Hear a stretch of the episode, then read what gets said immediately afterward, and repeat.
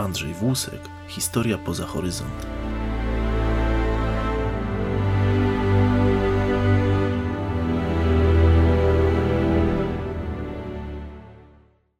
Od początku konfliktu Rosji z Ukrainą, czyli od 2014 roku, kiedy to Federacja Rosyjska anektowała Krym, trwa dyskusja, kto powinien mieć prawa do tego półwyspu. Strony sporu sięgają oczywiście do historii i odległych korzeni przynależności politycznej Krymu. Jedni uważają, że prawo ma Rosja, inni, że Ukraina, ale są też głosy, że półwysep powinien wrócić do Turcji, a jeszcze inni, że powinni go odzyskać Tatarzy. Dlatego też w dzisiejszym odcinku z cyklu Andrzej Włusek Historia poza horyzont przybliżę polityczną przynależność Krymu do poszczególnych podmiotów państwowych w historii. Krym jest półwyspem leżącym w północnej części Morza Czarnego. Jego charakterystyczną geograficzną cechą jest step bogaty w czarnoziem, a na południu ciągnące się na długości prawie 200 km pasmo górskie. Półwysep bogaty jest w rudy żelaza, minerały oraz gaz i ropę. Jednak nie o geografii będę dzisiaj tutaj mówił, ale o historycznych losach Półwyspu, który przez wieki był pod panowaniem wielu kultur i ośrodków politycznych. Zatem zacznijmy od początku. Pierwszymi osadnikami na Krymie byli prawdopodobnie Taurowie pochodzący od Kimerów. Ich władza nad Półwyspem w okolicach VII wieku przed naszą erą została zastąpiona przez Scytów, którzy, aby utrzymać panowanie nad Krymem, musieli się ścierać w krwawych bojach z naciskającymi na tę ziemię sarmatami. Jednak ich wysiłek nie poszedł na marne i ich władztwo zostało utrzymane aż do nadejścia Greków, którzy w VI wieku przed naszą erą założyli tam pierwsze kolonie. Oczywiście po Grekach przyszli Rzymianie, a następnie władzę objęło Bizancjum. Ich władza nad Półwyspem trwała dość długo, gdyż dopiero pod koniec X wieku rządy objął wielki książę kijowski Włodzimierz I, który przyjął chrzest i wziął za żonę bizantyjską księżniczkę Annę.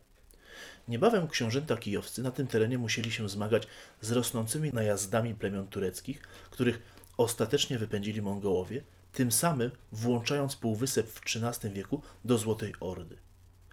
Gdy czas Złotej Ordy dobiegł końca, to w wyniku jej rozkładu w 1427 roku powstał Hanat Krymski, który niespełna po 48 latach po ponownym najeździe tych ziem przez Turków stał się wasalem Imperium Otomańskiego. Turcy, będąc nominalnymi zwierzchnikami Hanów krymskich, swoje panowanie nad Krymem utrzymali aż do drugiej połowy XVIII wieku. To w tym czasie półwysep trafia w orbitę zainteresowań carskiej Rosji. W wyniku wojen carska Rosja pomalutku wypychała Turków z półwyspu.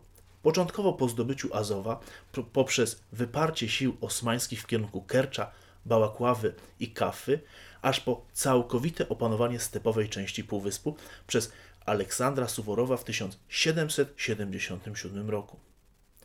Następnie wojska rosyjskie stopniowo opanowały wszystkie szlaki i góry.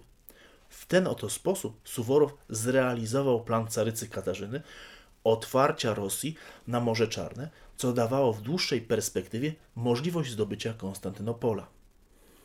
Dwa lata później Rosja podpisała porozumienie z Turcją, na mocy którego tureckie wojska opuściły Półwysep.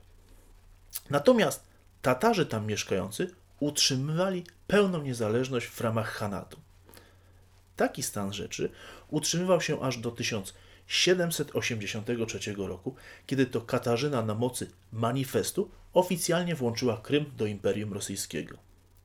W tym czasie też rozpoczęła się rusyfikacja mieszkającej tam ludności, a wszelkie przejawy oporu były oczywiście tłumione. Ogromna część Tatarów nie godziła się na taki obrót spraw i została wygnana z półwyspu, a ich miejsce zajęli kolonizatorzy rosyjscy, bułgarscy, serbscy oraz żydowscy. Rozproszony naród tatarski dopiero w połowie XIX wieku rozpoczął konsolidację pod przywództwem Ismaila Beja Gasprińskiego, uważanego za twórcę nowoczesnej świadomości narodowej Tatarów krymskich. To lata jego życia, czyli od 1851 do 1914 roku, uważane są za czas walki Tatarów o swoją tożsamość i o powrót na ziemię, z której zostali przez Rosjan wygnani. Praca Ismaila z czasem przyniosła efekt, gdyż podczas zawieruchy rewolucyjnej w 1917 roku pewni swojego pochodzenia i kultury Tatarzy krymscy domagali się swoich praw, czego efektem było ogłoszenie krótkotrwałej niezależności od Rosji. Zdobyta wolność jednak nie trwała długo, gdyż kilka miesięcy później bolszewicy zdominowali politycznie Krym. Ciekawym epizodem jest fakt, że niedługo po tym na Krym wkroczyły wojska niemieckie, jednak ich władza też nie trwała tutaj długo, ponieważ już w 1920 roku całe terytorium ponownie weszło we władanie Armii Czerwonej. Bolszewicy szybko zaczęli wprowadzać zmiany. W listopadzie 1921 roku została utworzona Krymska Autonomiczna Socjalistyczna Republika Radziecka. Twór ten dał mieszkańcom pewien powiew nadziei na odzyskanie utraconej tożsamości i ziemi. Badacze dziejów nazywają ten okres pewnym rodzajem tataryzacji. W latach 1923-1927 Tatarzy uzyskali pewne swobody, które pozwoliły im kultywować tradycje i porozumiewać się bez przeszkód swoim językiem. Niestety pomysły władzy centralnej związane z kolektywizacją docierają i na półwysep, zbierając swoje ponure żniwo. Kryzys gospodarczy, jaki wskutek tego nastąpił, spowodował okres wielkiego głodu przypadający na lata 1931-1933. Dodatkowo swoje żniwo zbierała tzw. Tak Jeżowszczyzna. Określenie to pochodzi od nazwiska szefa NKWD Nikołaja Iwanowicza Jeżowa. Szacuje się, że przez to na Krymie życie straciło około 180 tysięcy Tatarów, co stanowiło połowę populacji tego narodu. Kolejnym tragicznym epizodem są lata II wojny światowej. Wydarzenia z nią związane oczywiście nie ominęły tego miejsca. Gdy Niemcy zdecydowali się na atak na Związek Radziecki, swoją uwagę również skierowali ku Krymowi.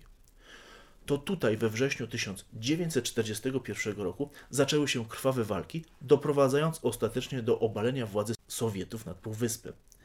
Gdy w maju 1944 roku Armia Czerwona ponownie przejmuje Krym, Stalin ogłasza, że Tatarzy kolaborowali z Niemcami i tym samym rozpoczął represję wobec tego narodu. Tysiące ludzi zostało wywiezionych do Uzbekistanu i pod Ural, a kolejna część została po prostu wymordowana. Dopiero po kilkudziesięciu latach potomkowie wygnanych Tatarów wrócili na Krym. Ważnym wydarzeniem w historii Półwyspu była decyzja Nikity Chruszczowa o przyłączeniu w 1954 roku Krymu do Ukraińskiej Socjalistycznej Republiki Radzieckiej. Ten krok był odebrany jako rozliczenie się ze zbrodniami stalinowskimi na narodzie ukraińskim w latach 30., zapominając tutaj o narodzie tatarskim. Ten moment jest początkiem nowego otwarcia dla Krymu i jego mieszkańców. W połowie lat 80. na Krym powracają Tatarzy, a po rozpadzie Związku Radzieckiego mieszkający tam Rosjanie ogłosili powstanie nowej Republiki Krymu. Przeciwna temu była władza w Kijowie. Jednak ostatecznie na drodze kompromisu Krym w zamian za otrzymanie specjalnego statusu autonomii pozostawał w granicach Ukrainy. Wyjątkiem był Sewastopol i jego obwód, na którym znajdowała się baza wojskowa i siedziba rosyjskiej floty czarnomorskiej, a który od tej pory stał się miastem wydzielonym. Warto w tym miejscu powiedzieć kilka słów o tym mieście. Osadę założyli starożytni Grecy, nazywając je sławnym, cudownym miastem. Powodem tego pewnie była atrakcyjna zatoka, pozwalająca wybudować bezpieczny port i tym samym prowadzić czarnomorskie wyprawy. Następnie władzę nad miastem przejęli Rzymianie, a później oczywiście Bizantyjczycy, czyniąc z niego jeden z najważniejszych portów handlowych. Wspomniany już przeze mnie Włodzimierz I nadał temu miejscu nazwę Korsun, a gdy miejscowość przeszła pod panowanie Turków, ci nie wiadomo czemu chcieli ograniczyć znaczenie portu, gdyż nie byli zainteresowani utrzymaniem tak daleko wysuniętego na północ ośrodka handlu. Hanowie, władcy Tatarów, mieszkający na Krymie, swoją siedzibę przenieśli do Bakczysaraju, tym samym przyczyniając się do marginalizacji tego miejsca. Dopiero po przyjęciu półwyspu przez Rosjan, to miejsce ponownie stało się ważnym punktem Krymu. Katarzyna Wielka nakazała rozbudowę portu, który od 1787 roku miał specjalny status jako ważny punkt obrony południowych granic imperium i samego Krymu. Status ten przewidywał, że port miał mieć charakter strategiczny i podlegać bezpośrednio Sankt Petersburgowi. Przylegające do niego terytoria zostały objęte specjalnym okręgiem i poddane wojskowej administracji. Od tej chwili władzę nad nim sprawował generał-gubernator, będący dowódcą floty czarnomorskiej.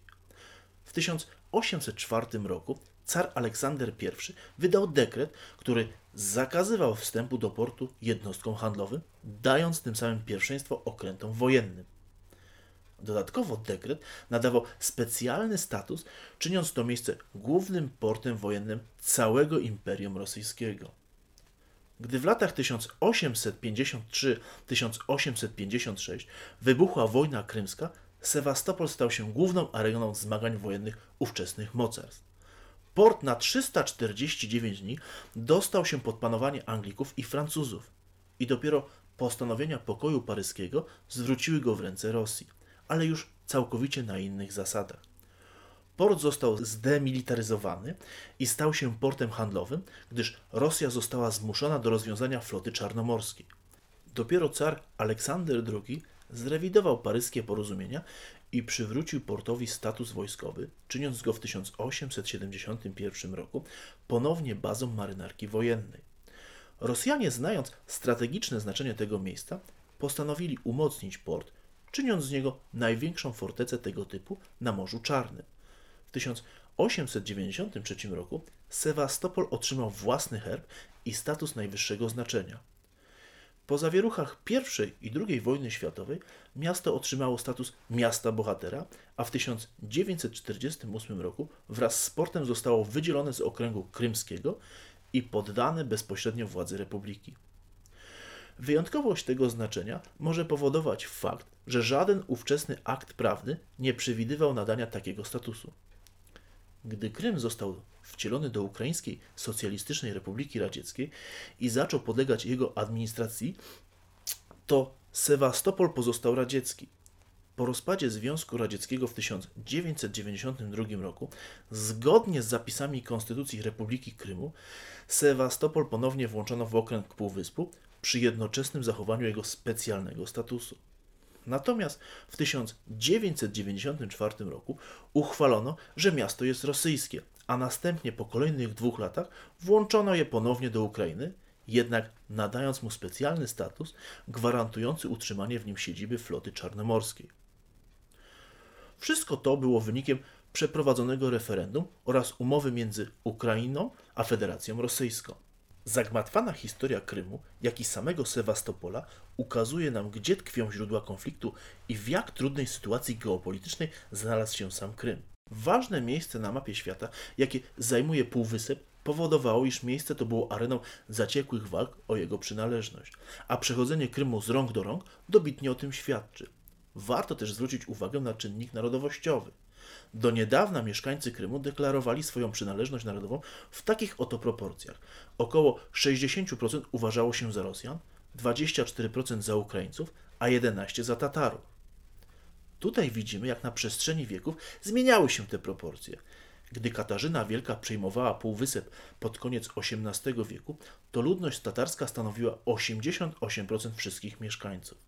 Zatem widzimy, jak kolonizacja rosyjska, a później rusyfikacja miały ogromny wpływ na zmiany narodowościowe na tym półwyspie, które miały w późniejszych latach ogromne znaczenie przy wyborze przynależności jego mieszkańców do poszczególnych organizmów państwowych. Dzisiaj Krym ponownie jest areną walk, i to politycznych, jak i militarnych. Prawa do niego rości sobie Ukraina, jak i Federacja Rosyjska. Jednak nie można zapomnieć o żywiole tatarskim, który najbardziej jest związany z tą ziemią. Sytuacji z południowych brzegów Morza Czarnego przygląda się Turcja, która też historycznie ma mocne podstawy, aby upomnieć się o ten skrawek ziemi. A ty jak oceniasz przynależność Krymu? Kto powinien nim zarządzać? Napisz mi proszę w komentarzach swoją opinię, a ja się chętnie z nią zapoznam. Jeżeli uważacie, że to, co robię, jest warte uwagi, to zachęcam Cię do wsparcia mojej działalności. Linki znajdziecie w opisie. Ja już się z Tobą żegnam. Dziękuję za Twoje wsparcie i do zobaczenia wkrótce.